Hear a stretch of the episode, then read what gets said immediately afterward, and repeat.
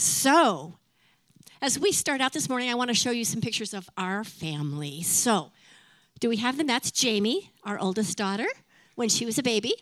Next, Jill, when she was a baby. Are they not cute? Most of you don't know our kids, so I thought I would just show them to you. And then the next picture is them together, and then keep going. You can tell the quality the quality of pictures from the Sears photo studio back in the um, early, in the late 70s. Okay, so, and this is the rest of our friends. So, the table that you're looking at right here, that is what has been produced. And uh, their children coming from our children, and that is our family. And I just wanted you to see them. They're really amazing, and we love them, and I am the most blessed mom around. I'll just got to tell you. So, motherhood is not for the faint of heart, but neither is life. So, guys, you get to come into this today too. Um, we are gonna, the quote that the title of our sermon today is For Such a Time as This. And this has been rumbling around in my heart for quite a while, which leads me to ask the question Have you ever wondered if I'm here for such a time as this, what's my purpose? Why am I here? Because knowing why we're here and knowing that life has some purpose actually gives some value for all the crazy things that we experience in life. We need to believe that what we're going through either is designed or allowed by a really good, good Heavenly Father. Can I just say that again? He is a good, good Heavenly Father. And I can't see those of you over there, so I'm going to move this. Hold on. I can't see that side of the, of the church here. So that what He's working out in us is going to produce good results in us. Ultimately, we have to get to that place where we believe that God is really in control and that things are not just happening around us. You know, Doug and I met with a financial advisor about a month ago, and he asked us an interesting question. He said, Do you, what do you think is the most important question that you need to have an answer to when you retire? Uh, I don't know. We gave him a couple of wrong, quote unquote, wrong answers. And he said that the studies show that the key to longevity is that we realize that we still have a purpose. We have a reason for being here. We have a reason for getting up in the morning. Our life isn't over. Everyone wants to have an impact. And while he was applying that to our life season, I'm going to ask you today do you know why you're here? So, we before we get to the story of the book of Esther, I want to know what's driving you each day to get up and go to work? Is it just that paycheck? Or students, the reason you go to school, I know you're required, but might there be something more?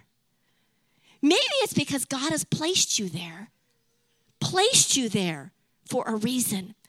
And maybe you're there at work or at school to show your coworkers or your classmates what Jesus looks like in the flesh. Maybe that's why we're getting up every day. And if we get up with that purpose in mind, maybe it's going to make a difference on how we live our life.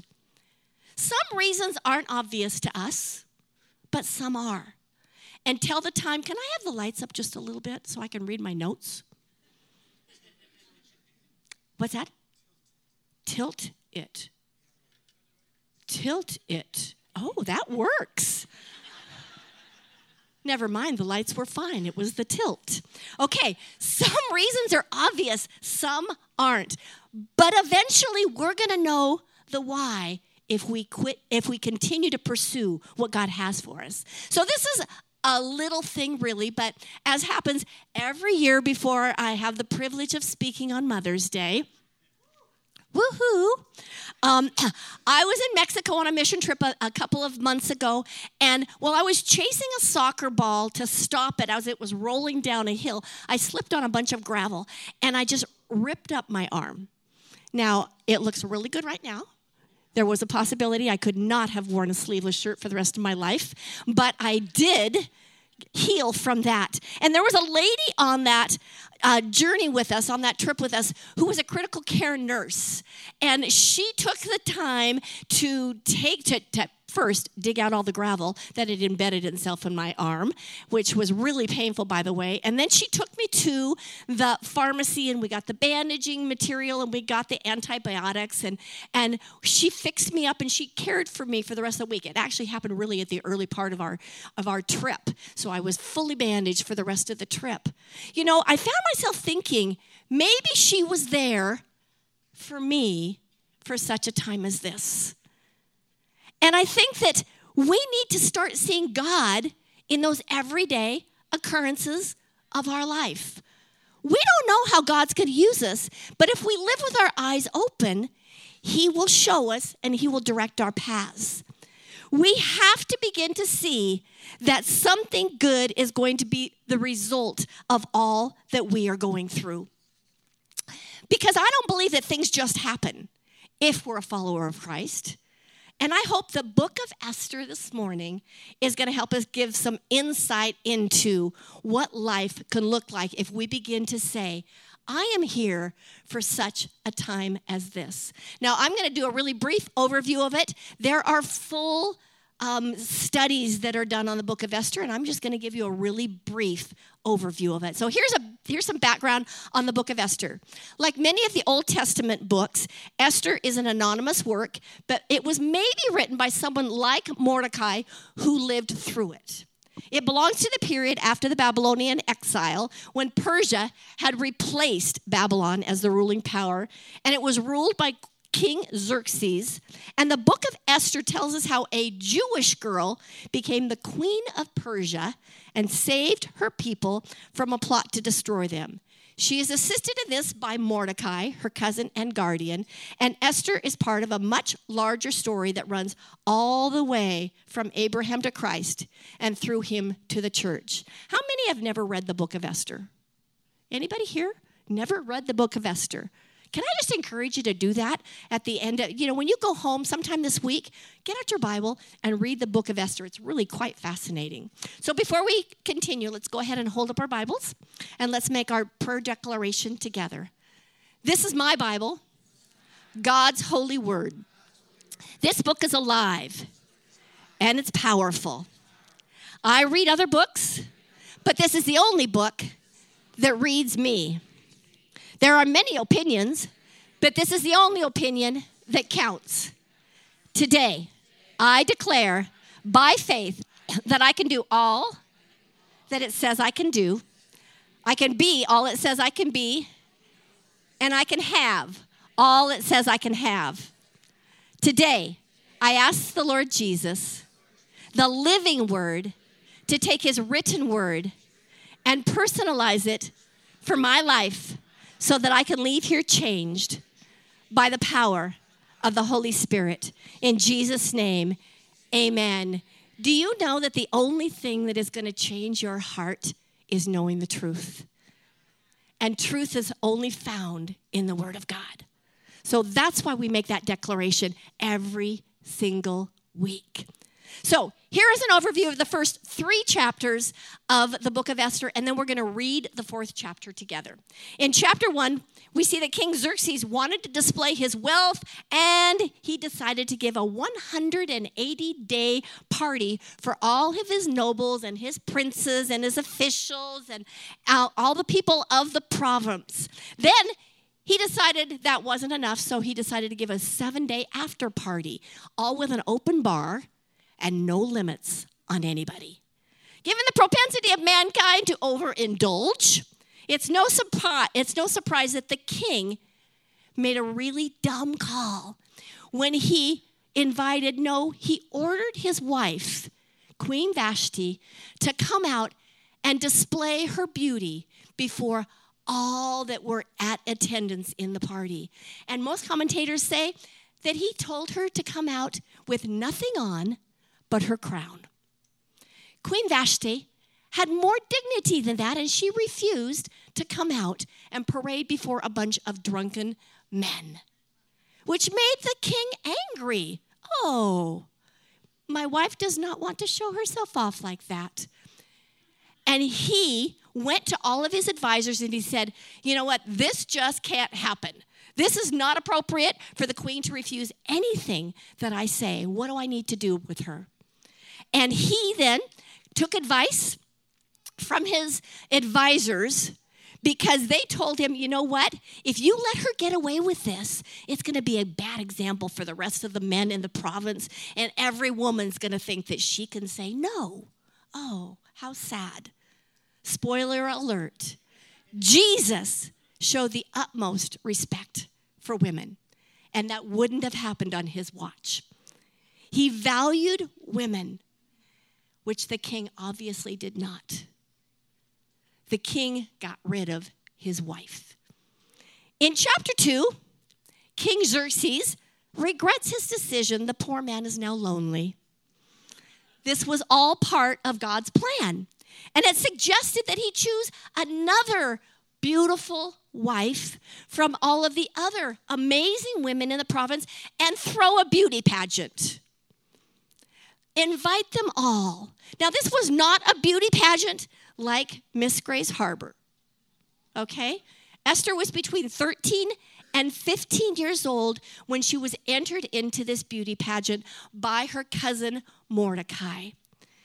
When Esther came into the palace, she was immediately given favor. The attendants loved her. And she had a year of beauty treatments that were given to her. And then she came before the king, and the king immediately was smitten by her and put the crown on her head. It's important to note at this point that Esther did not reveal her Jewish heritage to the king. She was just chosen to be the queen. Now, Mordecai is almost as important as Esther is in this story. He's not the hero, but his part is significant. Mordecai, her cousin, continued to keep tabs on Esther.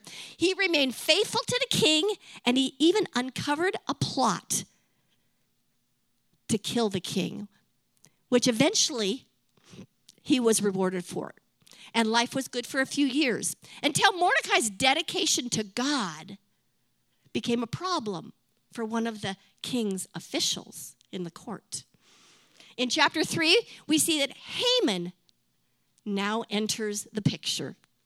Haman was a really power hungry man who got upset if he was not given the respect that he thought he deserved. So when Mordecai wouldn't bow down to Haman when he was honoring the fact that he worshiped God and only God, Haman, along with his wife, came up with a plan to kill Mordecai. But no, he was not satisfied with just killing Mordecai. He wanted to destroy the whole Jewish race. This is so much worse than me grounding my kids for life, which is the threat that Doug says that I gave to them all the time. When Mordecai heard about the edict to destroy the entire Jewish nation, here's what happened next. Let's read chapter 4 together. When Mordecai learned what had been done, he ripped his clothes to shreds and put on sackcloth and ashes. Then he went out into the streets of the city, crying out in loud and bitter cries. He came only as far as the king's gate, for no one dressed in sackcloth was allowed to enter the king's gate. As the king's order was posted in every province, there was loud lament among the Jews, fasting, weeping, wailing, and most of them stretched out on sackcloth and ashes. Esther's maids and eunuchs came and told her. The queen was stunned. She sent fresh clothes to Mordecai so he could take off his sackcloth, but he wouldn't accept them. Esther called for Hathach, one of the royal eunuchs whom the king had assigned to wait on her, and told him to go to Mordecai and get the full story of what was happening. So Hathach went to Mordecai in the town square in front of the king's gate. Mordecai told him everything that had happened to him. He also told him the exact amount of money that Haman had promised to deposit in the royal bank to finance the massacre of the Jews.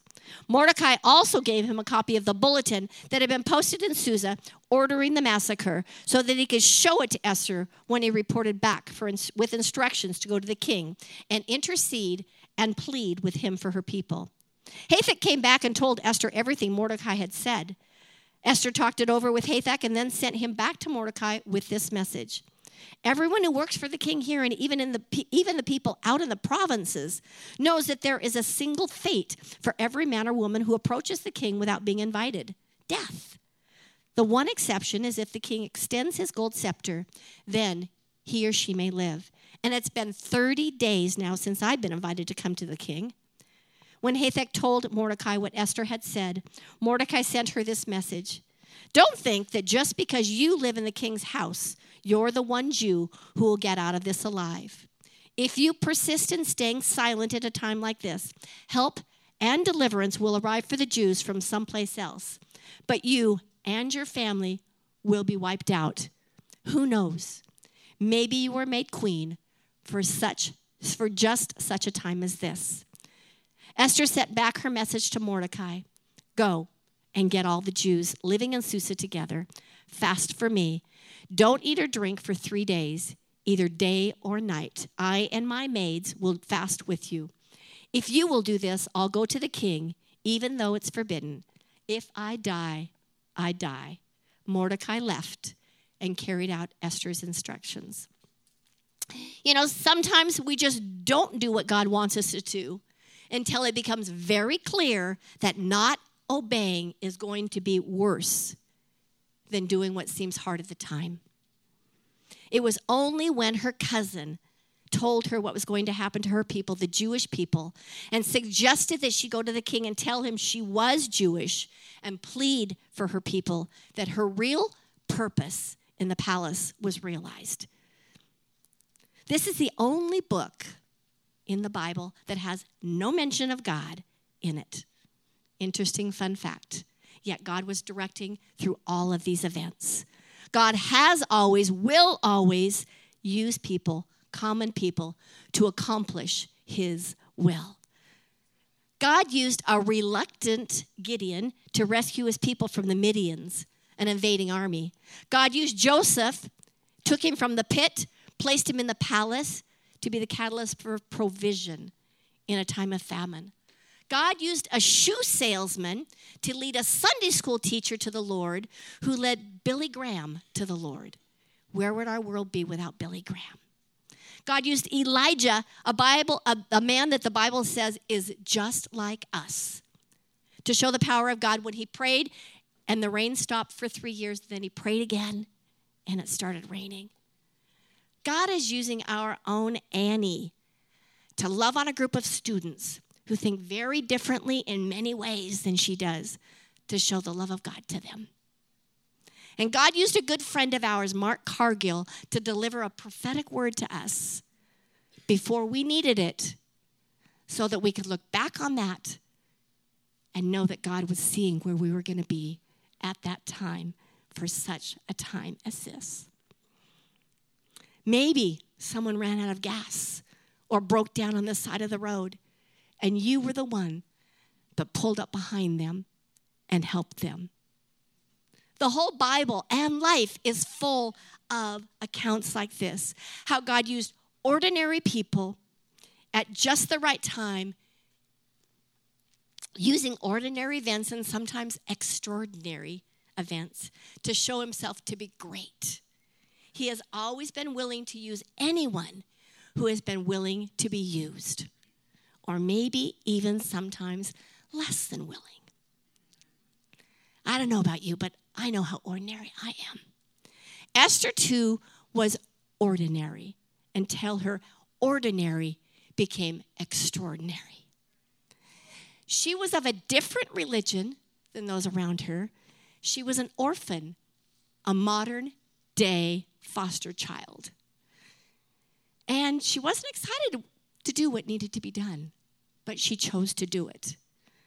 God will always prepare the way and provide what we need to get the job done if we want to know it. Mordecai was the instrument that God used because she didn't have parents. Who is God using in your life? And how is God using you? Here's a life example for us. We got married in 1975 and, and we met our neighbors, Wendell and Jenny Smith, who lived across the street from us. And a couple of years later, we moved back to the harbor and they moved to Kirkland to start the City Church. Our friendship grew over the years, both uh, personally and through ministry connections. So, fast forward from 75 to 2005.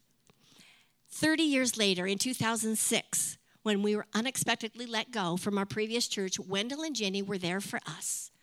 They encouraged us, helped us, restored our soul, and helped us to start this church. They prayed for us, and they financially helped us in so many ways. One day, as I was praying, the Lord dropped this thought into my heart. Maybe I put them in your life 30 years ago because you were going to need them today. Who in your life has God put into your life, into your presence, because you needed them in the future? God is always right on time, church. We don't know the future, but God does. Another story Alexander Young, this building was closing in 2000 in the early 2000s and Doug and I we remember kind of feeling sad about that happening yet we now see that they vacated the building so that we could occupy it and use it for God's glory. There was a man who was part of the school district for whatever reason we found favor with. And he was the, the one who suggested, you really need to just sell it to them if they'll buy it from us. We need to get it off of our hands. He left the school district right after we purchased the building. Maybe he was there for such a time as that. Psalm 139 16 tells us that God saw us before we were born, and every day of our life is recorded in His book. That's good to know. Every moment was laid out before a single day passed. We are not forgotten. God sees us. He will always see us, and He will always take care of us. So let's look at some qualities that I think Esther possessed that allowed her to be used by God when her time came. One, she was submitted to the godly authority in her life. There was there then and there is now safety in having a spiritual covering. That's part of why you are part of the body of Christ. It should provide us some sound counsel and protection. Now, submitting doesn't mean being controlled by, or lorded over. So, hopefully, ladies, you did not just cringe when I used that word because I used to cringe when I heard that word. I've since learned that trusting God, even when He's using other people, is a huge part of it. God can move anybody that He needs to move. He can move mountains, He can move people, He can change hearts, and He can change unhealthy situations. Case in point when our older daughter was 16, she had, a, she had a boyfriend that we were not excited about her hanging around with. And as happens with teenagers, there were some conflicts that occurred in our home. And one day she announced that she was moving out of our house and she was moving into her boyfriend's house. and uh, we kind of went, huh? We absolutely never saw that happening. And, but but Doug's reaction to that shocked me even more than what her statement was because he said, Okay, honey, I'm going to ask you to pray about this for three days. And at the end of three days, you come and tell me what you feel like you're supposed to be doing. But if you move out, I will help you move out. I will move all your stuff. You don't get to move back into this house. When he told me what he had done, I freaked out. I said, Are you gotta be kidding me? In her current state, she might just do that. But he looked at me and he said, Honey, trust God. Trust God. Three days later, she came back to us and she said, Not only am I not moving in, I am breaking up with him. If you feel as though this is something that is what God has shown you and is not going to be good for me, I will trust you for that. Whew. Godly submission doesn't hurt us, it helps and protects us. And I'm pretty sure that we would have allowed her back in the house. Just saying. So, back to Esther. When she was told about Mordecai's sackcloth and ashes, she sent him clothes to put on, but he refused. I found myself thinking, how many of us have tried to placate a problem by offering the obvious and reasonable solution when God was using the problem to expose a bigger issue? Sometimes the easy way out isn't the best way out. Number two, she used the gifts that she had been given. When Esther learned what the real problem was, that her people were slated for annihilation, she had to choose to believe that what she had to offer was going to be enough. Isn't that the story of the five loaves and the two fishes? What they had to offer is what God used. We've all been given gifts that we can use if we really allow Him to. These gifts can be anything, really. Some people have been given the gift of making money, use it to extend the kingdom. We can't take it with us. You might be gifted in singing. Sing a new song to the Lord and bless His heart and let your heart be filled up. You might be an artist. Paint what you see. The world is not as ugly as sometimes we portray it. You might be someone who likes to help others. The ministry of helps is needed so much. Or someone who loves to research and use your findings to improve a situation, Tori. God has not separated our minds from our hearts. And a plug for our Equip class, week two. That's where you get to learn about your gifts, some of your gifts and some of your talents and some of the things that, some of the ways that God has made you and figure out how to utilize those things. So if you haven't yet taken our equip class, I encourage you to do so. Three, she asked the right questions. When something hard we're going through makes us question God or his plan, the why question often doesn't yield the answer we are looking for.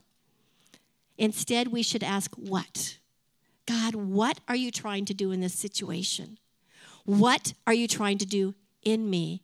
And how do you want to use me to make this situation better? Esther didn't ask why this was happening. Instead, she began to ask, how can this situation be changed? And then we see that her character gave her favor. Esther's gift was that she was a beauty, but maybe that wasn't all of who she was. If the story told us that the king was the only one that thought she was amazing, we might think he was just a shallow man who wanted a trophy wife. But the attendants loved Esther. She was given favor and she was given special attention from those who spent time with her and cared for and served her. Beauty alone doesn't do that for us. Beauty alone. We've all known beautiful people who, once we got to know them, we really didn't care to hang around with them. I think Esther was nice, and she treated others with respect, which in turn earned her respect. The fifth thing that I saw in this is she overcame her fear to do what had to be done. At first, she made excuses when Mordecai told her she needed to go to the king. She explained to Mordecai that I can't just march in to the palace and tell him what's going on. And through that, he was going to learn that she was a Jew. What if the king was having a bad day? What if he was irritated by the interruption and didn't hold out his scepter to her? She would have been put to death. I'm pretty sure that these thoughts were running through her mind, and her heart was probably racing when she stood inside the king's courtyard. I'm pretty sure she felt fear, but she overcame her fear to do what had to be done. And she was given favor because of her obedience. Then she used the authority she had because she knew who she was in God. She approached the king and she trusted God for the outcome. If I perish, I perish. She lived out her purpose. So, how do we live out in God's will and purpose for our own lives? One, we got to realize that we were created on purpose for a purpose. And sometimes that purpose doesn't make sense in the natural. We want to discover who we are in Christ. We need to know the promises He declares in His Word over us and then act on them. We want to align our values and our missions with God's values and missions. We need to ask the question what is important to you, God? We want to identify our talents and our passions. What's in our hand currently? What's available to us that God can use?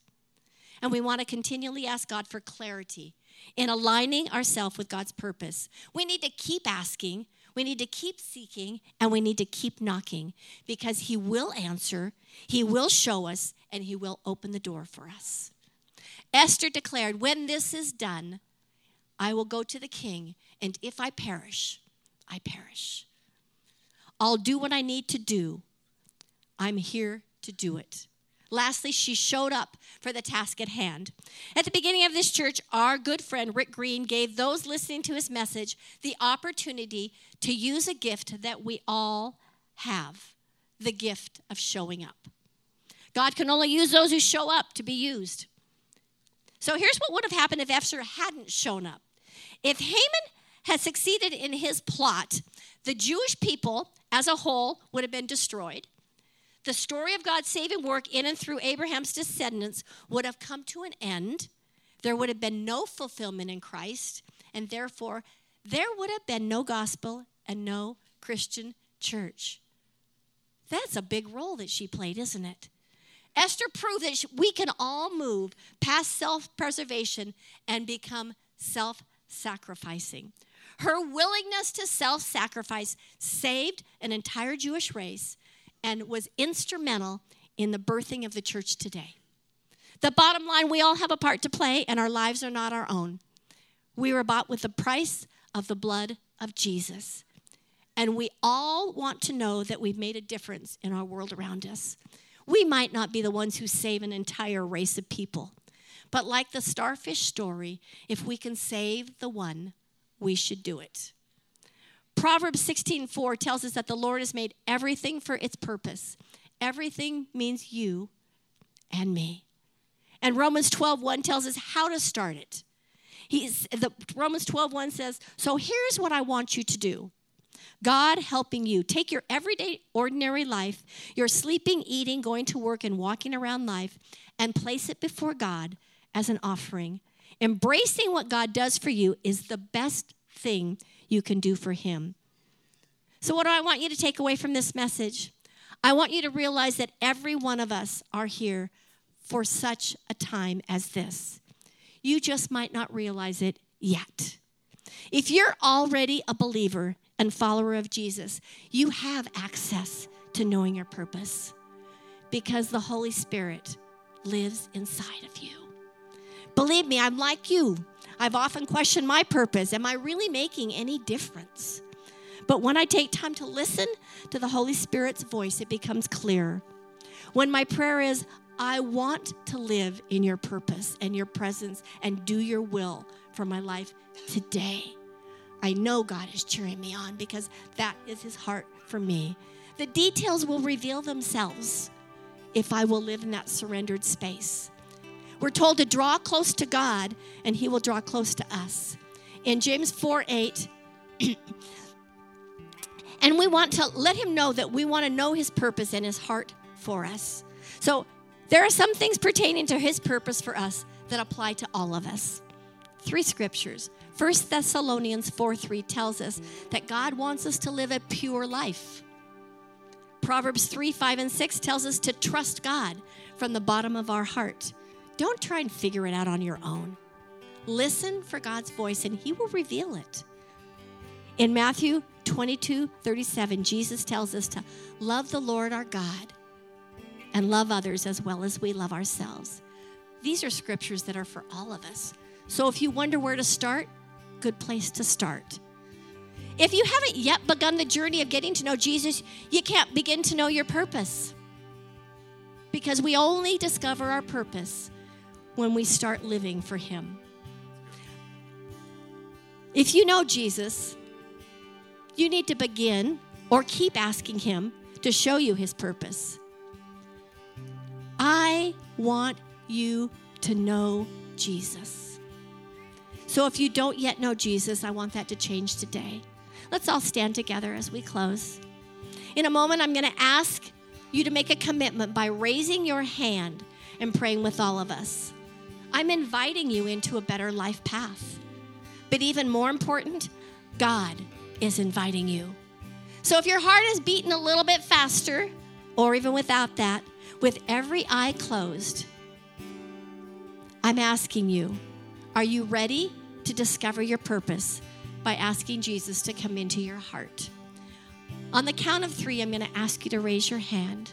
And if you're at home watching, I'm inviting you to pray this prayer with us. So, one, two, three. If that's you, will you raise your hand?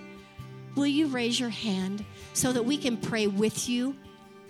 So that you can begin this life of knowing who Jesus is.